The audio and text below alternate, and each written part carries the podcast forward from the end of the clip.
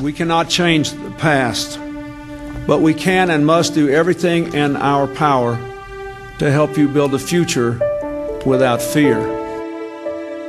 Western governments and the United Nations were allowing this to happen for reasons of Cold War politics. But could and should the UN have done more before the killing and burning started? The UN, he says, they did absolutely nothing to protect us.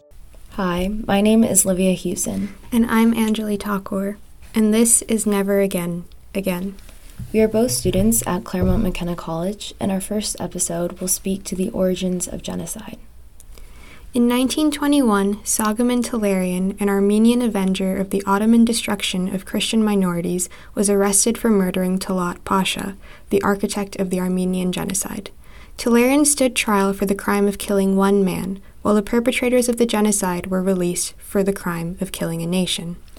Raphael Lemkin, a Polish student of Jewish descent at the University of Lviv, struggled to reconcile these contradictory actions, and thus began an initiative to stage an intervention against what he initially described as barbarity or vandalism.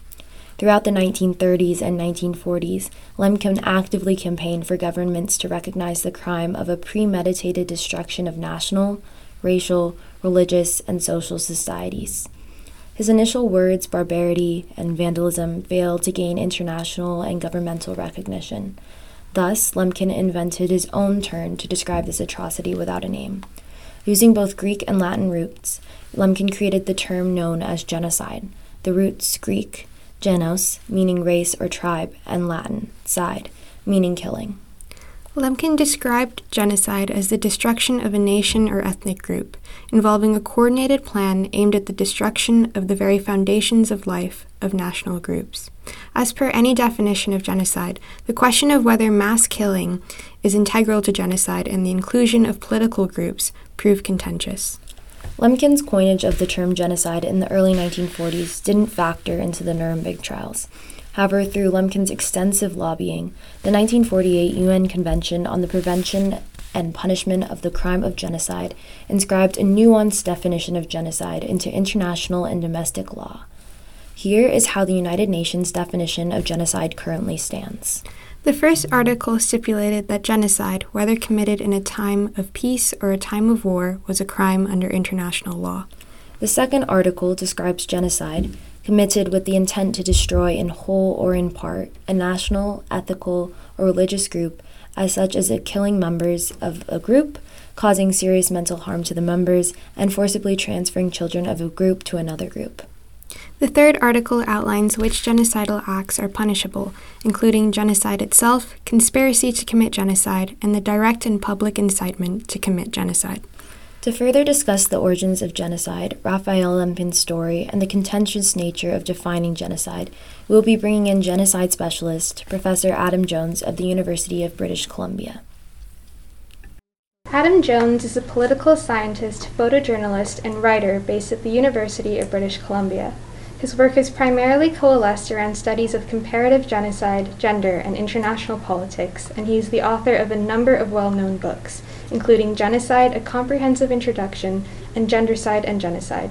Jones also co founded a web based NGO called Gendercide Watch and has worked as an expert consultant with the United Nations Special Advisor on Genocide Prevention and the Responsibility to Protect.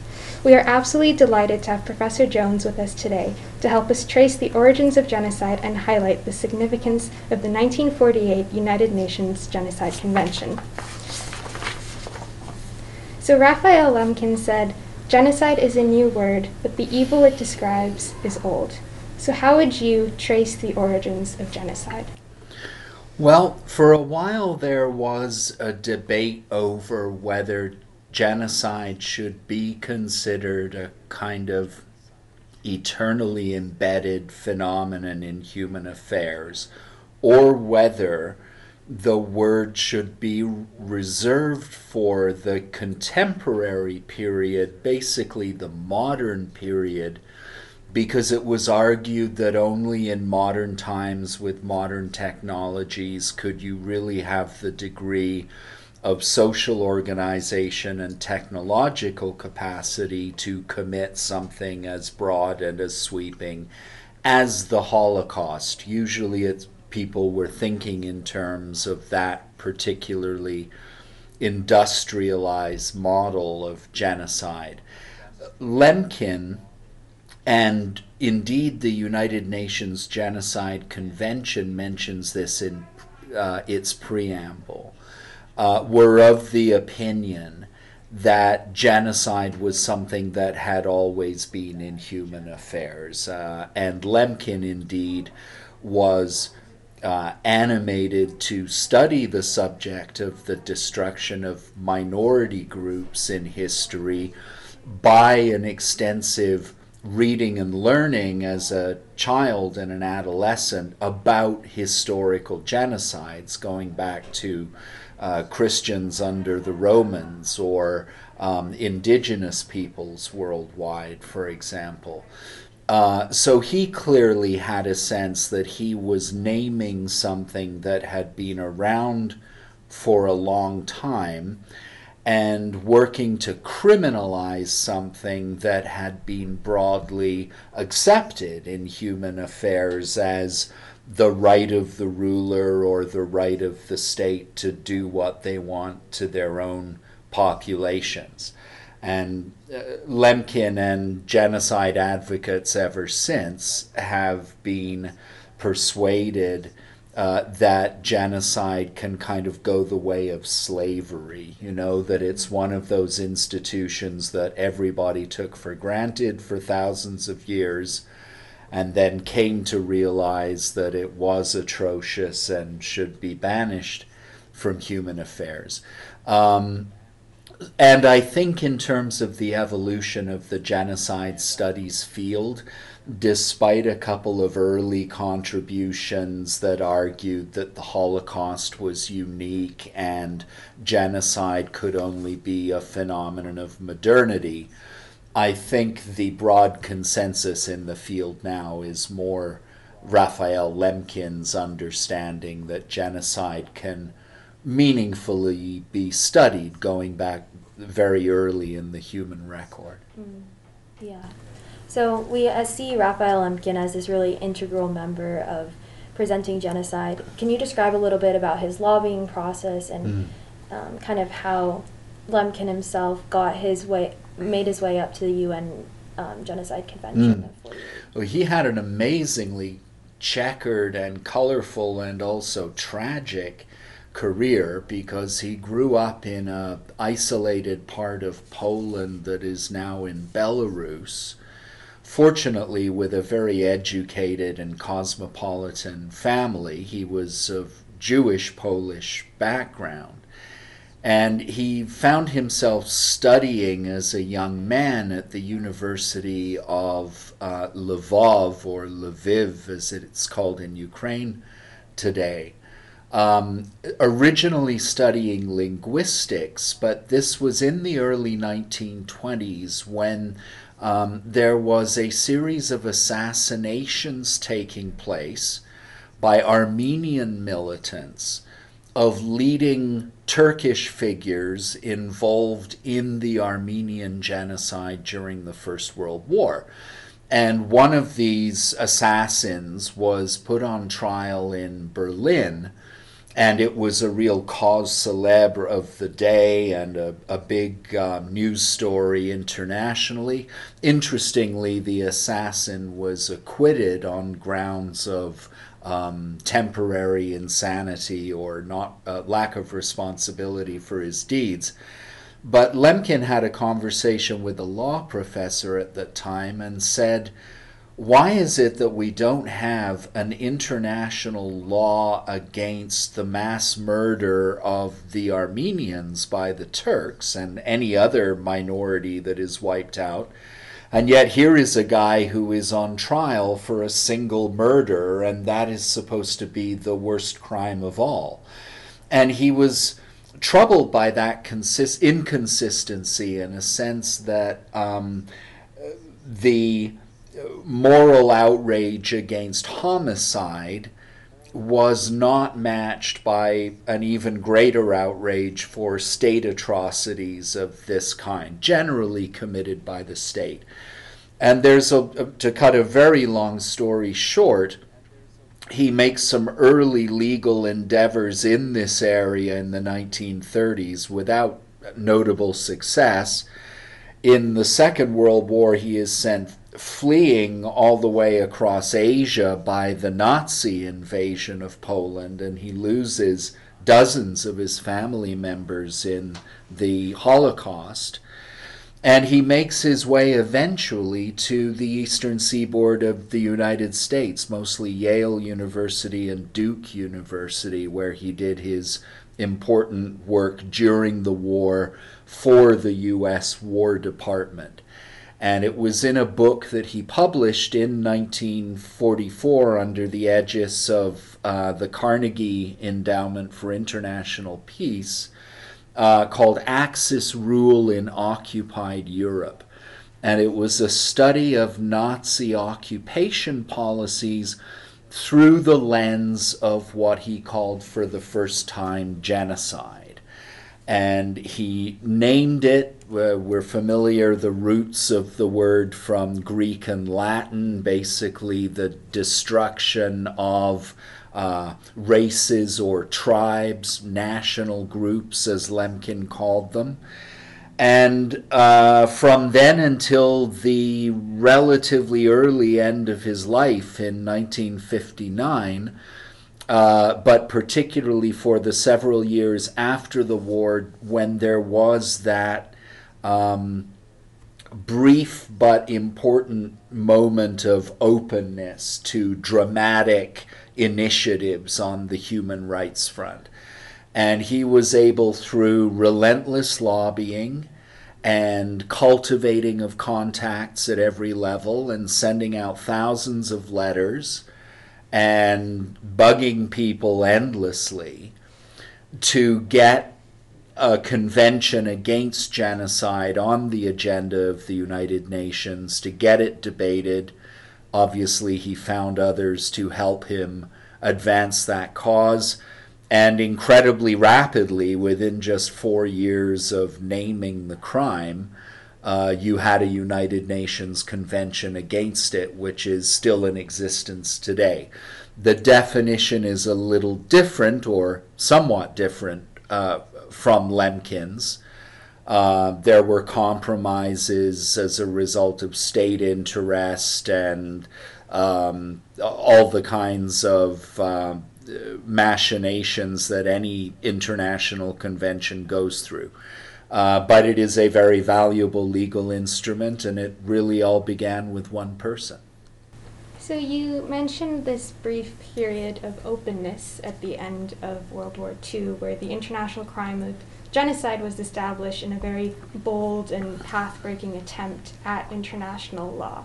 So, what is genocide's place in international law, or specifically genocide as defined by the UN mm-hmm. Genocide Convention?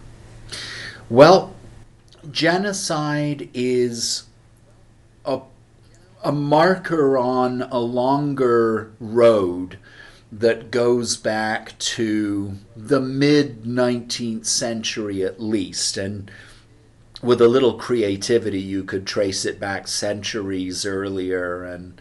Um, you know, the, the, to the dawn of any idea of human rights. Mm-hmm. But I think when we talk about humanitarian initiatives of that kind, legal conventions, etc., you're really thinking of that great wave of humanitarian activism that began in the mid 18th century with the anti slavery movement, I would say, at working at the national level.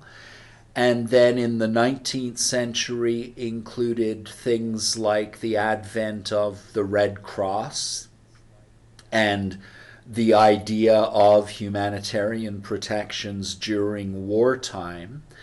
Um, you get also the rise of the nation state and ethnic understandings of nationalism, which I think provides a kind of romantic capital R backdrop to Lemkin's understanding of human beings as divided into civilizational groups and integral groups of that kind. It's quite a distinctive mid late 19th century romantic perspective in some ways. Um, and then, of course, in the early 20th century, you get the um, Hague Conventions, you get um, the creation of the League of Nations and its specialized agencies after World War One. Um, so there is a kind, and that's not even to mention uh, the Congo Reform Association, uh, women's movements of the time, a whole range of kind of emancipatory and humanitarian thinking. So I think any instrument from the mid 20th century needs to be viewed against that backdrop. Mm. Um, what I think is notable in the specific context of the Genocide Convention um, is the shock to the system represented by World War II and at least the uh, German and Japanese mass atrocities in the areas that they occupied.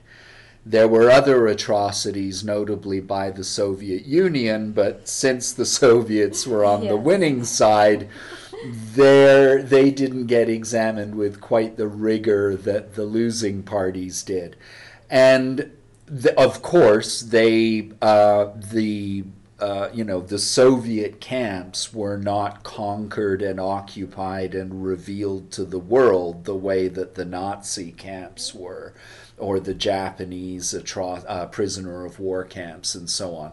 So there was a, a collective shock from the dissemination of that news, those images. Uh, the emergence of the contours of the Jewish Holocaust and just how many people had been murdered and so on. And that contributes to not just the Genocide Convention in 1948, but the Universal Declaration of Human Rights in the very same year, the genocide, uh, the Geneva Conventions in the very same year. Uh, and of course, one can continue the story forward to the rise of the human rights NGOs and, and a whole range of other humanitarian initiatives. So there has been, I think, a notable uh, strand in international society of these kind of initiatives going back a couple of hundred years at least. And Lemkin and that particular post World War II period and the, the emergence of a, a concept and a law of genocide is, I think, one of the uh, notable points along that route. Yeah.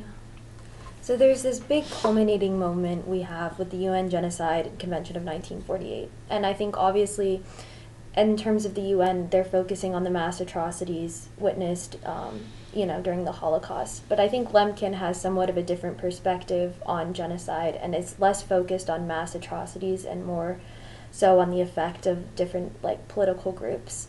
So I guess can you discuss a little bit about what is Lemkin's definition of genocide and how does that differ with the UN's definition of right. genocide?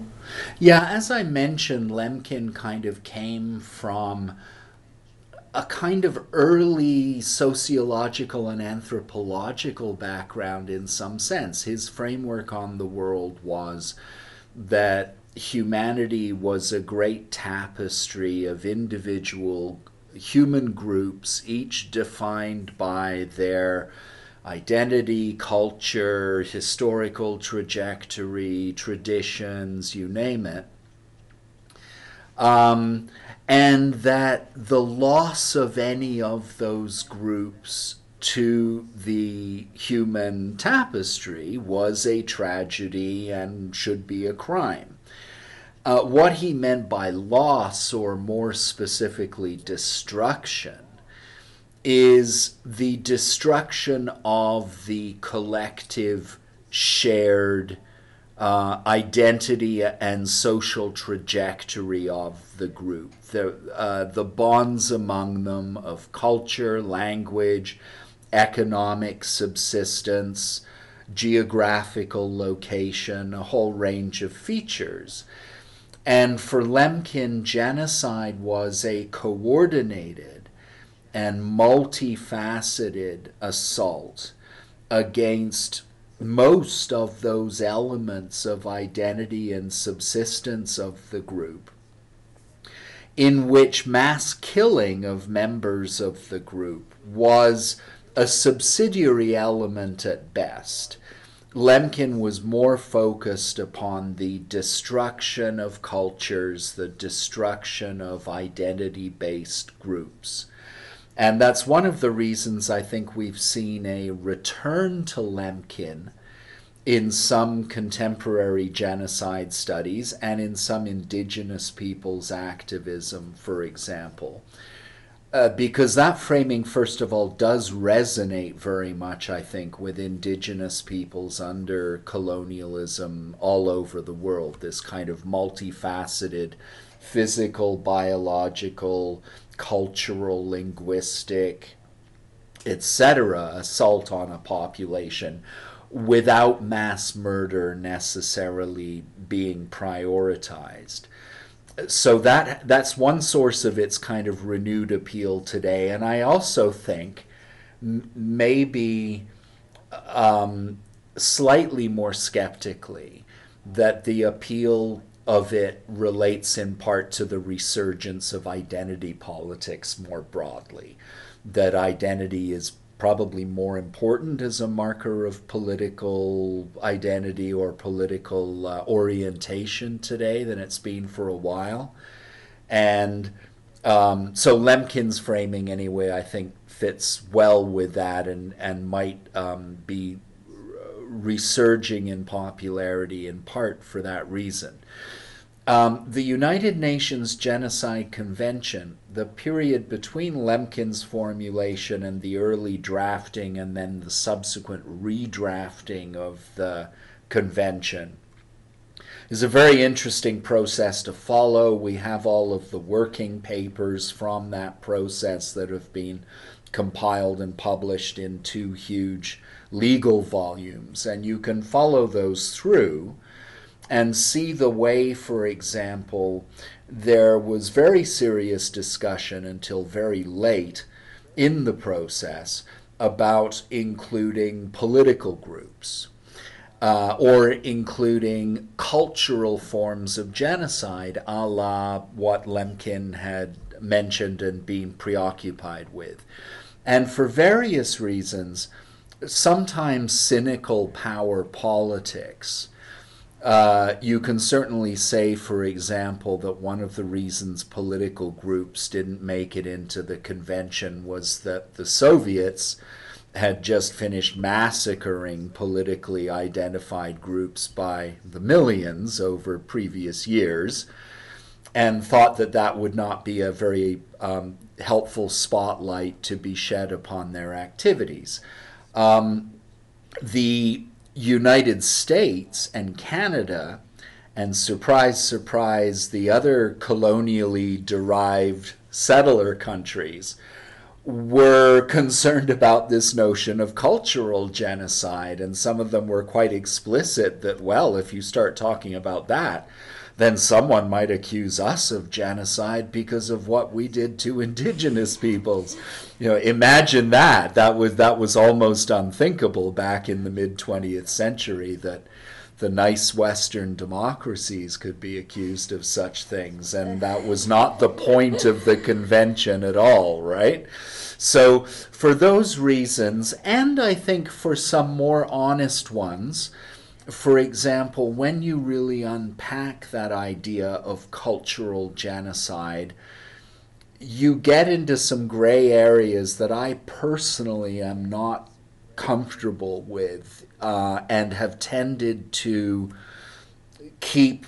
Uh, I've tended to keep my own framing of genocide more focused upon mass killing and severe physical violence. Mm one could say psychological violence as well. Articles 2A and B of the Genocide Convention strategies.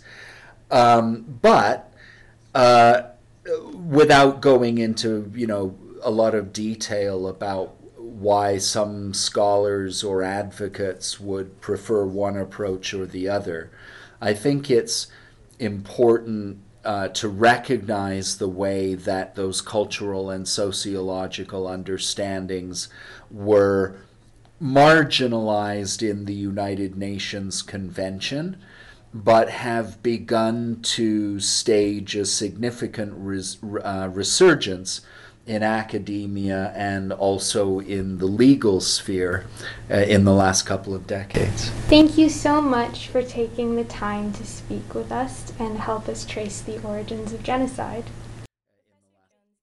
Professor Jones gave us a really comprehensive overview on the origins of genocide, and one thing he said that really resonated with me was the question of whether the term genocide should be reserved for the contemporary period. Mm. And as we return to the contemporary period, Jones is really talking about this return to Lemkin's definition. Mm-hmm. Um, so I think it'd be interesting to look at genocide and its place in history. Um, whether that's modernity versus ancient uh, globalization or this return to Lemkin's definition. Um, so let's start first with this question of modernity versus Mhm. ancient. I think it's important to recognize that historically the concept of genocide has evolved, and that a lot of scholars have argued that it's only been in modern times with modern technology that we have the degree of social organization or the technological capability to commit genocidal acts. Hmm. And it's important also to recognize that humanity has really always nurtured this concept of social difference, and those social differences create this um, in group versus out group mentality. hmm I think quite a problematic assumption is that genocide is an exclusively state sponsored crime or that it's only implemented by government institutions, especially in our increasingly globalized world. I think that assumption not only overestimates the strength of state systems, but it more importantly ignores the role and participation of diverse social groups and local non state actors in mass violence. Yeah, I think that's a really good point, and especially as I think genocides are different in um, the 21st century than they Mhm. were in the 20th century. Um, a lot of genocides today adopt trajectories of civil war or ethnic conflict that kind of transcend state boundaries. Yeah. Uh, you can see that, you know, with Rwanda Mhm. um, and definitely many others. Um, so I really think we can't think of genocide in terms of solely state actors. Yeah, I think that a more relevant approach might be recognizing that genocide itself is not a fixed definition because Mm. it's inevitable that new forms of genocide will emerge, you know, with um, changes in technology, and those genocidal acts will no longer fit the pre existing definition. Right. So I'm curious what you think. Do you think we should frame genocide as a social object rather than a natural category? Definitely. I don't think that genocide should be viewed as a natural category because I think um, it's part of this ongoing dynamic. I think, for example, originally genocide was thought of in terms of ethnic conflict or intergroup war, that it was like the excess of existential conflict or conflict over scarce resources. But since then, we've kind of evolved to this understanding that genocide can be separated from war. It's a it's a unique phenomenon, and I think the UN Genocide Convention does a really good job of highlighting how genocide is separate from war, as it argues that um, genocide can occur in times of war or times of peace. Hmm. And so I think as we approach the definition of genocide, it's almost important to be intentionally vague. Mm-hmm. Um, I mean, I think that what you were saying about being intentionally vague is quite interesting. Like, I think I would approach genocide with some kind of definition like genocide is the attempted or accomplished destruction of a group. And I think all cases of genocide, both historic and contemporary, can be tested against this definition. And there already exists, you know, some features that are determined as genocidal by previous cases by scholars. And through deliberation, I think new cases as they emerge can be added to this canon of genocide Hmm. that kind of gives us an evolving definition rather than a fixed one. right. I think other scholars have proposed kind of a different at- Mhm. a- approach, I would say. Um, I think David Scheffer has this notion that he wants to separate genocide from its legal definition. Yeah, yeah. and I think um, there are scholars like Mark Levene who have come up with their own kind of lens for how they would see genocide. For example, zones of violence, which is a more geographic or like regional oriented approach to genocide. And also, there is Christian Gerlach's Extremely Violent Societies as an alternate to genocide, as he argues the word genocide should not be applied outside international law. So he comes up with a different term that doesn't have the same legal implications. Yeah, I think Scheffer is uses the term atrocity crimes, Mhm. which it's like he wants to introduce introduce as like a completely new sect of international law. hmm I think it's quite interesting the question of whether genocide has application outside international law because Right. it is such a loaded term. Yeah. Um, interestingly, I think as we see genocide as this progressive thing, something that's evolved, i- in many ways we're returning back to Lemkin's original Mhm. definition of genocide. Um, and I think Lemkin's definition of genocide was obviously had the physical killing as a component, Mhm. but he also referred to genocide as a coordinated plan of different actions. So that could be the mass killing of a singular nation group, but it could also be the elimination of like a national culture or religious Mhm. life. I think it's quite interesting to, you know, put Lemkin's definition and the UN's definition side by side and just see some of the stark differences in that Lemkin's was definitely seemed more inclusive Mhm. and he kind of presented like this range of genocidal acts, whereas Mm. the UN really focused on physical destruction or physical killing. Right. And Lemkin really placed this emphasis on the destruction of a group as a socio-cultural Mhm. unit. Um, so you're destroying the group's social power in, in kind of an economic, a political, and a cultural sense. Um, and this just really destroys um, social groups' autonomy and um, identity as well. Mm, Some of the characteristics you're describing that was a part of Lemkin's definition makes me think of Aboriginal and Indigenous people who have also kind of used Lemkin's definition in order to argue that what was done to them by colonial powers Mm. does constitute as genocide, right? This kind of erosion of cultural life or social Right. life. And I think that if we saw, sh- if we're seeing a shift back to Lemkin, I think um, cases of cultural genocide perpetrated against um, Aboriginal societies will Mm. definitely come up Yeah. in the coming years. And there's an another resurgence of cultural genocide we see in the 1990s. Um, and perhaps cultural genocide itself is not genocidal, Mhm. but I think it's a good way to show a marker of intent to commit Yeah. genocide. Yeah. I definitely think um, this question of intent is quite a central one. The UN definition highlights um, proof of intent as a key marker of genocide, and a conviction on the crime of genocide is only um, is only applicable in international law if you can prove intent. Mm. And I think um, it's it's difficult to figure Yeah. out how to go about proving intent because that is such a nuanced and Yeah.